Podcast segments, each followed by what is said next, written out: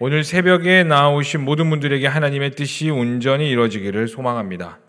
자, 오늘부터 요한 1서의 말씀을 가지고 우리 부교육자들이 이제 하나님의 말씀을 나누도록 할 것입니다. 어, 요한 1서의 말씀을 우리가 좀 보기 전에 요한 1서가 과연 어떤 책인지, 그리고 요한 1서가 우리에게 주고자 하는 메시지가 무엇이며, 요한 1서를 기록한 요한이 어떠한 마음으로 또 어떠한 환경에서 이러한 성경책을 썼는지에 대해서 우리가 간단히 살펴보고 우리가 1장에 대해서 조금 살펴본 다음에 그 말씀을 가지고 오늘도 하나님께 나아가오는 시간이 되기를 소망합니다. 어, 요한일서는 잘 알다시피 사도 요한이 기록한 책이죠. 사도 요한이 이제 요한복음이라는 책을 쓰고 난 후에 약 85년에서 96년 사이에 기록되었다고 추정되고 있는 것이 바로 요한일서입니다. 그럼 다시 말해서 요한일서 요한의 사도 요한의 인생의 말미에 기록한 서신이라고 학자들은 이제 주장하고 있습니다. 어, 떠한 특정한 인물 혹은 특정한 교회를 대상으로 해서 이제 명확한 특징이 있는 그 사도 바울의 서신과는 다르게 이 요한일서는 모든 그리스도인들을 대상으로 해서 이제 쓴 편지라고 보시면 될 것 같습니다. 이러한 요한일서의 1장의 제목을 굳이 붙여보자면은 하나님과 교제의 중요성. 우리 따라해 봅시다. 하나님과 교제의 중요성. 이 하나님과 교제의 중요성이라는 주제를 이제 조금 우리가 살펴볼 수가 있을 것 같습니다. 어, 사도 요한이 이 편지를 기록했던 장소는 어디였냐면은 이제 에베소 교회에서 사도 요한이 사역을 하고 있을 때 이 편지를 썼다고 다들 보고 있어요. 그런데 이 당시에 로마의 황제가 누구였냐면은 도미티아누스라는 황제였습니다. 조금 어렵죠. 한번 다 같이 해볼까요? 도미티아누스 네, 새벽부터 혀가 잘 굴러가시는 것 같습니다. 이 도미티아누스라는 황제가 있었습니다. 근데 이 황제의 특징이 뭐냐면은 그 당시 로마 도미티아누스 황제의 특징이 내가 신이라고 자칭하고 있었어요. 내가 신이니까 로마 모든 사람들아 나에게 경배해라. 자신에게 숭배할 것을 강제로 이제 했던 자예요. 그런데 초대교회 성도들은 당연히 그 도미티아누스를 경배하지 않았죠. 왜냐하면 그 초대교회 우리에게는 오직 경배 받으실 분은 유일한 하나님이시기 때문이에요. 그 하나님을 경배하기 때문에 도미티아누스에게 이제 숭배하지 않았는데 문제가 뭐예요? 도미티아누스 황제가 그 초대교회 사람들을 더 괴롭히기 시작했다는 거예요. 안 그래도 가뜩이나 로마가 또 이전의 황제들이 이 초대교회 사람들을 괴롭히고 핍박했는데 도미티아누스 황제 때에 자신에게 경배하지 않으니 더 극심한 피해를 주고 있었던 것입니다. 그리고 당연히 초대교회 사람들은 많은 어려움 가운데 신앙생활을 하고 있었어요. 외적으로 봤을 땐 그렇죠.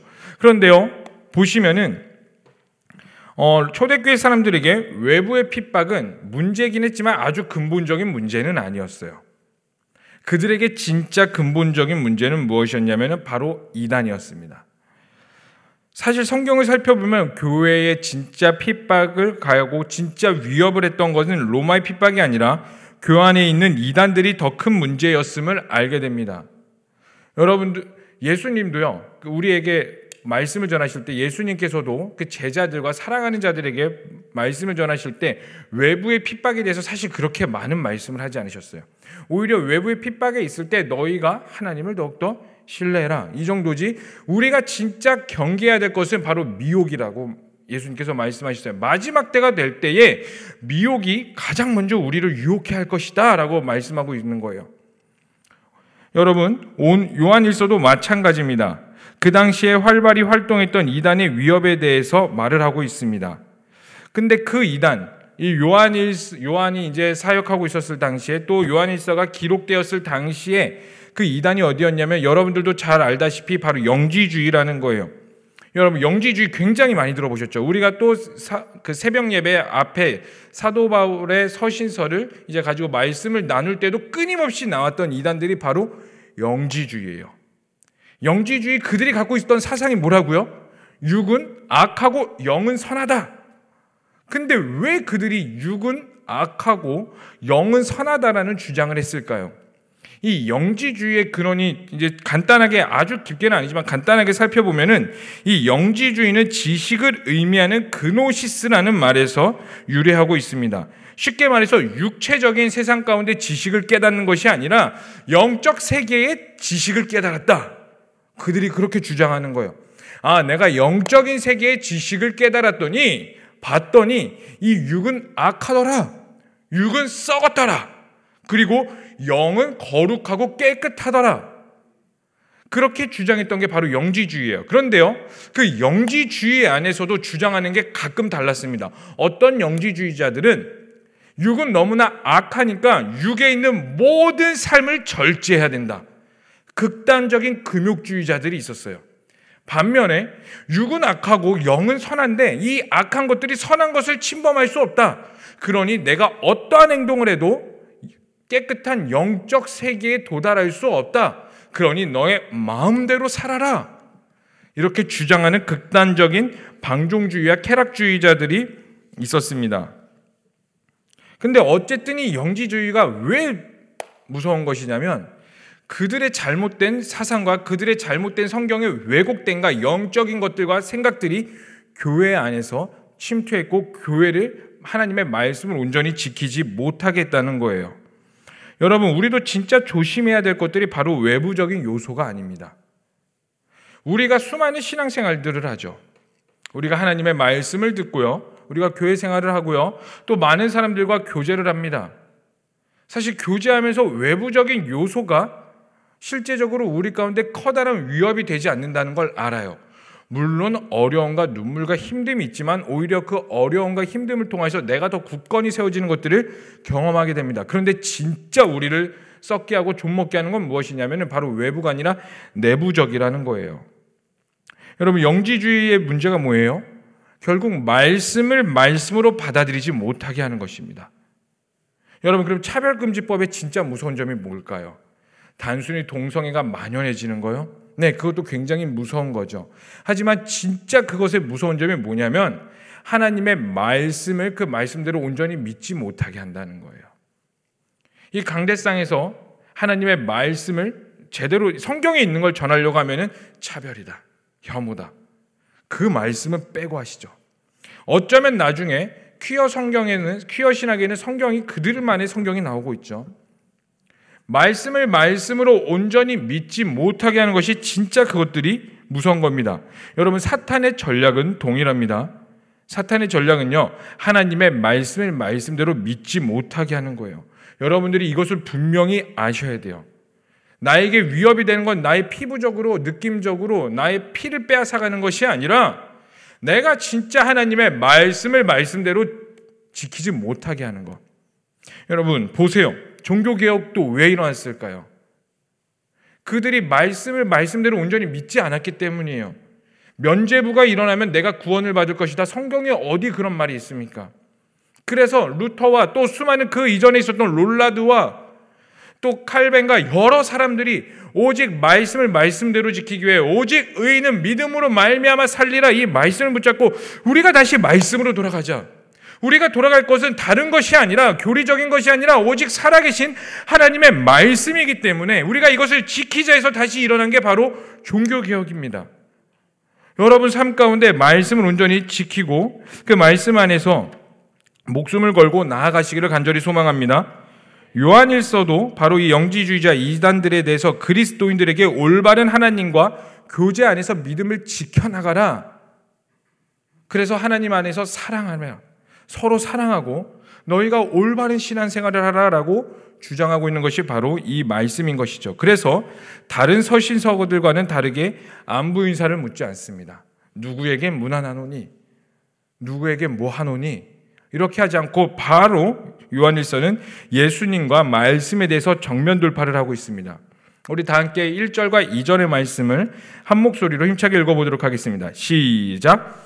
태초부터 있는 생명의 말씀에 관하여는 우리가 들은 바요, 눈으로 본 바요, 자세히 보고 우리의 손으로 만진 바라. 이 생명이 나타나신 바든지라. 이 영원한 생명을 우리에게 보았고 증언하여 너희에게 전하노니 이는 아버지와 함께 계시다가 우리에게 나타나신 바된 이신이라. 아멘. 이게 뭐예요? 예수님에 대해서 오만 가지 이야기가 있고 성경에 대해서 이 말씀에 대해서 오만 가지 이야기가 있는데 우리가 믿는 그 생명의 말씀 대신 예수님은 뭐냐? 그 예수님이 성육신하여서 우리가 그 예수님에 대해 우리가 눈으로 받고 또 그것들에 대해서 자세히 보고 또 예수님께서 하시는 말씀들을 우리가 들었고 우리가 또 그분을 손으로 만지지 않았느냐? 우리가 믿는 그 하나님이 누구냐? 그 예수님이 누구냐? 내가 그거에 대해서 확신이 있고 증언하노, 증언하면서 너희에게 전한다. 그분은 우리에게 계셨다가 우리에게 나타나신 바 되었다. 이걸 명확히 말해주고 있는 거예요. 그런데 이 말씀은 우리에게 이러한 질문을 던지는 것 같습니다. 우리가 믿는 예수님에 대해 확신인 당신이 있으십니까? 당신은 지금 여기서 예배를 드리고 있는데 예배 드리고 있는 그 예수님에 대한 확신이 있으십니까? 그 예수님과의 깊은 교제 안에서 나중에 미혹의 판을 치고 세상의 모든 사람들이 예수님에 대해서 왜곡하고 이 말씀에 대해서 왜곡하고 있을 때 똥꼬집을 가지라는 것이 아니라 그 세상 무엇과도 바꿀 수 없는 그 무엇과도 흔들 수 없는 예수님과 그 깊은 사랑 안에 교제 안에서의 그 확신이 있냐고 물어보는 것 같습니다. 여러분들은 예수님에 대한 확신이 있으세요? 그냥 나의 철학으로 예수님을 믿는 것이 아니라 예수님과 하나님과 이 인격적인 교제가 있으며 교제 안에서 내 영혼이 평안함을 느끼고 그 교제 안에서 확신과 신뢰가 있으십니까? 정말 예수님이 나의 길이요 진리요 생명이심을 믿으세요? 점점 악해지는 이 시대 가운데 올바로 살 수 있는 유일한 방법은 우리가 유튜브의 말씀을 많이 듣는다고도 아니에요. 가끔 교회 전화가 옵니다. 그러면은 이렇게 소개를 해요. 저희가 우리 교회 설교도 굉장히 많이 듣고요. 어느 교회 설교도 굉장히 많이 듣고 많이 듣고 많이 들어요. 그런데 어떻게 해야 돼요? 내 삶의 문제를 어떻게 해야 돼요? 일성전에 있을 때는 그 전화가 굉장히 많았어요. 요즘 뜸하긴 했지만 가끔 전화가 오기도 합니다. 여러분들 유튜브에 말씀을 듣는다고 중요한 게 아니에요. 여러분들이 그 말씀을 들었다면 이제 그 말씀이 여러분 가운데 열매로 나타나며 하나님과 더 깊은 교제로 나가야 한다는 것입니다. 진짜 그리스도인들은 하나님과 깊은 교제 안에서 열매가 있습니다. 그래서 5절부터는요, 하나님과 교제하는 성도의 기본 자세에 대해서 말을 해주고 있습니다. 그러면 우리 5절의 말씀 다 함께 좀 살펴보도록 하겠습니다. 우리 5절의 말씀 다 함께 읽겠습니다. 시작. 우리가 그에게서 듣고 너희에게 전하는 소식은 이것이니 곧 하나님은 빛이시라. 그에게는 어둠도 조금이 없으시다는 것이다. 아멘. 우리가 믿는 하나님에 대해서 확신이 있니? 너희가 들은 바를 우리 가운데 알고 있으면 그 안에 기쁨이 충만하니 그렇다면 그 예수님은 빛이야. 그 예수님은 어둠도 없으시다고 분명히 우리 가운데 말을 해주고 있는 거예요.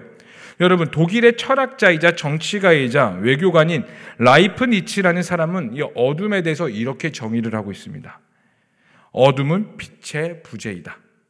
한번 따라해 볼까요? 어둠은 빛의 부재이다. 이 말이 뭘까요? 빛이 없으면 자연스럽게 어둠이라는 거예요. 근데 이것을 다시 풀어보자면 이렇게 해석될 수 있습니다. 빛이 어둠보다 더 강하며 빛이 먼저 있었기에 빛이 있으면 어둠은 자연스럽게 사라진다는 거예요. 즉, 빛이 먼저 존재한다는 겁니다. 근데 이것을 성경적으로 다시 바꿔서 말하면 악은 선의 부재이다. 이렇게 표현도 할 수 있을 것 같습니다. 그럼 이것도 다시 풀어서 보면 뭐라고 할 수 있어요? 우리 삶에 선이 없다면. 근데 우리 삶의 선은 과연 무엇일까요? 내가 착하면, 착하면 윤리적으로 너무나 깨끗하여 법 없이도 살 수 있는 것? 아니요. 우리는 절대로 선을 이룰 수 없어요. 가끔 우리들이 모여 하나님의 나라를 이루자. 우리가 선한 행실을 하며 어려운 사람을 도우며 우는 자들과 함께 울며 우리가 하나님의 나라를 이뤄가자 이렇게 주장하는 자들이 있습니다. 네, 필요하죠. 네, 교회에서 사회복지하는 것도 필요하고요. 구제하는 것도 필요합니다. 그런데 그거의 가장 큰 심각한 오류가 뭐냐면 우리가 어떤 행실을 하면 그것으로 인하여 하나님의 나라를 이룰 수 있다고 생각을 해요. 아니요. 악인들끼리 모여서 절대 선을 이룰 수 없습니다. 악한 자들이 모여봤자 결국 드러나는 것은 악이에요. 그리고 이것을 우리가 다시 이제 표현해서 말해보자면요. 이렇게 표현할 수 있습니다. 결국 우리 가운데에 온전한 선이란 하나님과 깊은 교제인 거예요. 여러분, 교회가 왜 세상의 답일까요? 그냥 단순히 우리가 예배하니까 아닙니다. 예수님이 진짜 선이시기 때문이에요. 그리고 그 예수님을 믿는 자들로 인하여서 그 예수님으로 인하여 선이 드러나야 되기 때문입니다. 물론 우리도 죄인이기 때문에 실수할 수 있죠. 네, 교회가 세상에 악을 끼칠 수도 있습니다. 왜냐하면 우리도 연약한 죄인이기 때문이에요. 연약하고 넘어질 수 있기 때문입니다. 그럼에도 불구하고 교회가 답인 건 무엇이냐면 우리가 다시 하나님께 회개할 수 있기 때문이에요. 회개함으로 자신을 치면서 그 내 안에 빛이신 예수님을 이 땅 가운데 내 마음 가운데 모심으로써 내 안에 어둠이 사라지고 그리고 그 빛인 예수님이 우리의 주인으로 모시면서 내가 늘 회개하면서 하나님께 엎드리며 나아갈 때에 하나님께서 일하시기 때문에 교회가 이 세상의 답이라는 것입니다. 우리 다 함께 에베소서 5장 8절과 9절의 말씀 에베 우리 다 함께 읽어 보도록 하겠습니다. 시작. 너희가 전에는 어둠이더니 이제는 주 안에서 빛이라 빛의 자전을처럼 행하라. 빛의 열매는 모든 착함과 의로움과 진실함에 있느니라. 아멘. 우리가 그 빛이신 예수님 가운데 있다면 우리 가운데 이러한 열매들이 분명히 일어나야 된다는 것입니다. 착함과 의로움과 진실함이 우리 삶에 나타나야 한다는 거예요. 사랑하는 성도님들, 하나님의 말씀을 들은 만큼 여러분들이 하나님께 노출되는 만큼 그 깊은 교제 가운데서 열매가 풍성히 나타나시기를 간절히 소망하시길 소망합니다. 분명히 기억하시길 바랍니다. 진리를 쫓는 자는 빛으로 나아가거니와 악을 행하는 자는 어두운 가운데 거합니다. 왜냐하면 자신의 행위가 드러나기 때문이에요. 그래서 요한복음 3장 20절부터 21절은 이렇게 말하고 있습니다. 우리 다 함께 읽어보도록 하겠습니다. 시작. 악을 행하는 자마다 빛을 미워하여 빛으로 오지 못하나니 이는 그 행위가 드러날까 함이요 진리를 따르는 자는 빛으로 오나니 이는 그 행위가 하나님 안에서 행한 것임을 나타내려 아멘. 이 말씀을 분명히 기억하셨으면 좋겠어요. 그러므로 빛에 거하는 자들은 하나님께 회개하며 엎드리며 나의 삶을 다시 한 번 더 십자가에 못 박게 되는 것입니다. 자연스럽게 그렇게 될 수밖에 없어요. 빛이 임하면 내 안에 온갖 더러운 것들이 보이거든요. 저도 사실 이런 말씀을 하면서 오늘도 운전을 하고 오면서 어, 하나님께 회개하면서 좀 기도했던 것 같아요. 하나님, 하나님이 빛이신데 또 저는 이 빛 대신 예수님의 말씀을 전해야 되는데 제 안에 여전히 악한 생각들이 너무나 많습니다. 어쩌면 우리가 삶의 핑계를 대면서 나는 바쁘니까, 나는 분주하니까, 아, 저 사람은 도대체 왜 저럴까? 이해하지 못하면서 그 사람 한번더 생각하기보다는 내 기준과 내 생각으로 인해서 잣대를 해버리며 때로는 그것들이 정말 원하지는 않지만 분열의 초석이 될 수도 있고 그것들이 어떻게 보면 내 삶을 깎아먹는 것들을 보게 됩니다. 그런데 어쩌면 이러한 생각을 하는 것 자체가 우리가 죄인이라는 엄청난 증거이지 않을까 싶어요.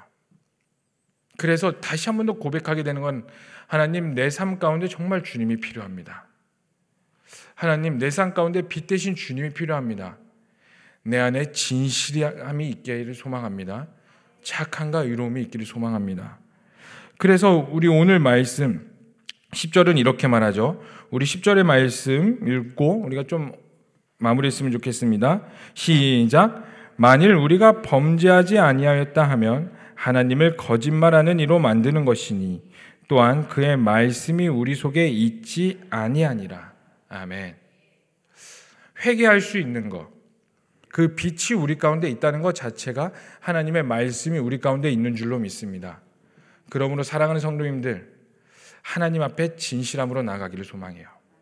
여러분들의 마음 가운데에 하나님만이 나의 생명이라는 그 세상이 무엇과도 바꿀 수 없는 그 확신 가운데 거하신다면 나 자신을 돌아보면서 내 삶 가운데 모든 것들을 돌아보면 하나님께 더욱더 엎드리실 수 있게 되는 것 같습니다. 세상이 아무리 변해도 그 진리는 변하지 아니하며 빛 대신 예수님은 변하지 않습니다. 그 예수님을 신뢰하시길 소망합니다. 그리고 그 열매가 여러분 삶 가운데 나타나시기를 발버둥 치시기를 간절히 갈망합니다. 여러분 발버둥 치셔야 돼요. 싸우셔야 됩니다. 나 자신을 회개한다는 거 사실 우리 가운데 이 회개라는 용어가 굉장히 쉽지만 어떻게 보면 굉장히 어려운 거예요. 진실된 회개는 어렵습니다. 왜냐하면 나를 인정해야 돼요. 근데 나 자신을 인정하기가 쉽지가 않습니다. 그러나 오늘 말씀 가운데 빛 대신 예수님이 우리 가운데 확신이 되신다면 하나님의 말씀이 우리 가운데 진실될로 있다면은 그 악한 이단들 가운데 있을지라도 그 세상에 어떠한 악한 것들이 우리를 미혹해 할지라도 변하지 않는다는 것을 믿으시길 소망합니다. 그러니 두려워하지 마시고 하나님과 깊은 교제로 가시기를 소망합니다. 오늘 이 새벽에 울부짖을 때에 하나님과 더욱더 깊은 인격적인 교제가 있으셔서 그 확신이 있으시길 갈망합니다. 그리고 그 확신으로 인하여서 하나님 안에서 깊은 열매와 삶의 모든 것들이 여러분들의 가정과 직장과 모든 환경 가운데 풍성이 일어나기를 간절히 소망합니다. 그래서 이 시간 우리가 함께 좀 기도했으면 좋겠습니다. 성령님 오셔서 내 마음 가운데 확신을 주시고 빛의 열매는 그리스도인들이 되어서 내 모든 영역들이 하나님의 나라가 되게 하여 주시옵소서. 내 힘으로 하나님의 나라가 되는 것이 아니라 이론으로 하나님의 나라가 되는 것이 아니라 온전히 정말 하나님이 주인 되시는 하나님의 나라가 내 삶 가운데 풍성히 맺어지기를 갈망하오니 하나님 빛으로 오시옵소서 말씀이 내 가운데 있게 하여 주시옵소서 말씀이 변질되지 않게 하여 주시고 이 생명의 말씀이 100% 온전히 내 삶 가운데 체화되게 하여 주시옵소서라고 이 시간 우리 다 함께 주여 한번 부르시면서 간절히 기도하겠습니다. 주여 하나님 이 시간 우리가 간절히 주님께 기도하며 나아갑니다. 하나님 오늘 이 말씀을 붙잡고 나아갑니다. 하나님 그리스도인 성도의 교, 이 자세를 가지고 우리가 나아갑니다. 하나님 우리는 연약한 죄인임을 고백합니다. 나도 또 실수하며 또 그 실수 가운데 엎드려지며 그 자신이 부끄러질 때도 있고 피해 피하고 싶을 때도 너무나 많습니다. 그러나 주님 오늘 말씀을 신뢰하며 나아갑니다. 빛 대신 그리스도께서 내 삶 가운데 오기를 간절히 갈망합니다. 세상 가운데 아무리 악한 것들이 있을지라도 세상 가운데 거짓된 진리와 생명의 말씀을 뺏어갈자 할지라도 하나님과 깊은 교제 안에서 이 말씀을 붙잡게 하여 주시옵고 이 생명 대신 예수 그리스도가 내 삶 가운데 중심이 되기를 간절히 갈망하며 나아가오니 하나님 나를 불쌍히 여겨 주시옵소서. 오늘 이 새벽 가운데 간절히 간구하며 엎드리며 나아가는 우리에게 성령의 기름 부어 주시옵고 다시 한 번 더 회개가 터지게 하시옵고 새롭게 주님을 온전히 갈망하며 엎드리는 자로 변화되게 하여 주시옵소서 주님께 간절히 엎드립니다. 하나님 우리를 불쌍히 여겨 주시옵소서. 주님을 더욱더 다시 한 번 더 만나기를 소망합니다. 이전보다 더 깊은 교제 차원으로 들어가기를 소망합니다. 하나님, 하나님, 나를 가운데 나를 붙잡아 주시옵소서. 하나님 오셔서 생명이 되시옵소서. 빛이 되시옵소서. 나의 모든 것 가운데 풍성이 드러나시옵소서. 주님만을 신뢰하며 나아갑니다. 살아계시고 역사하신 하나님, 그 하나님의 이름을 우리가 예배하고 경배합니다. 하나님, 세상이 아무리 변할지라도, 세상에 거짓된 진리와 미혹의 영이 가득 찰지라도, 우리가 깊은 교제 가운데 있어서 하나님과 깊은 만남에 있어서 그 확신이 있게 하여 주시옵소서. 그래서 그 말씀이 내 삶의 말씀이 되게 하시고 그 하나님의 말씀이 내 생명이 되게 할 생명이 될 때에 그 열매가 우리 가운데 풍성히 드러나게 하시고 그 풍성한 열매로 인하여서 내가 죄인임을 깨닫게 하시고 다시 한 번 더 엎드리며 나아갈 때 하나님이 우리 삶의 주인 되셔서 하나님의 나라가 이루어지게 하여 주시옵소서. 겉으로만 행하는 자가 아니라 내면 깊은 곳에 생명이 있게 하시고 겉으로만 말로 떠드는 것이 아니라 내면 깊은 곳에서 변치 않는 그 사랑이 있게 하여 주시옵소서. 이 시간 주님께 다시 한번 더 외치며 엎드리며 나아갑니다. 간절히 구합니다. 성령 충만케 하여 주시고 다시 한번 더 풍성히 기름 부어 주시옵소서. 이 모든 것을 믿고 살아계신 예수님의 이름으로 기도합니다. 아멘. 주여, 주여, 주여. 하나님 이 시간 주님께 엎드리며 나아갑니다. 다시 한번 더 주님의 얼굴을 구하며 나아갑니다. 하나님, 하나님 우리 그를 만나 주시옵소서. 생명이 되시옵소서. 성령께서 기쁨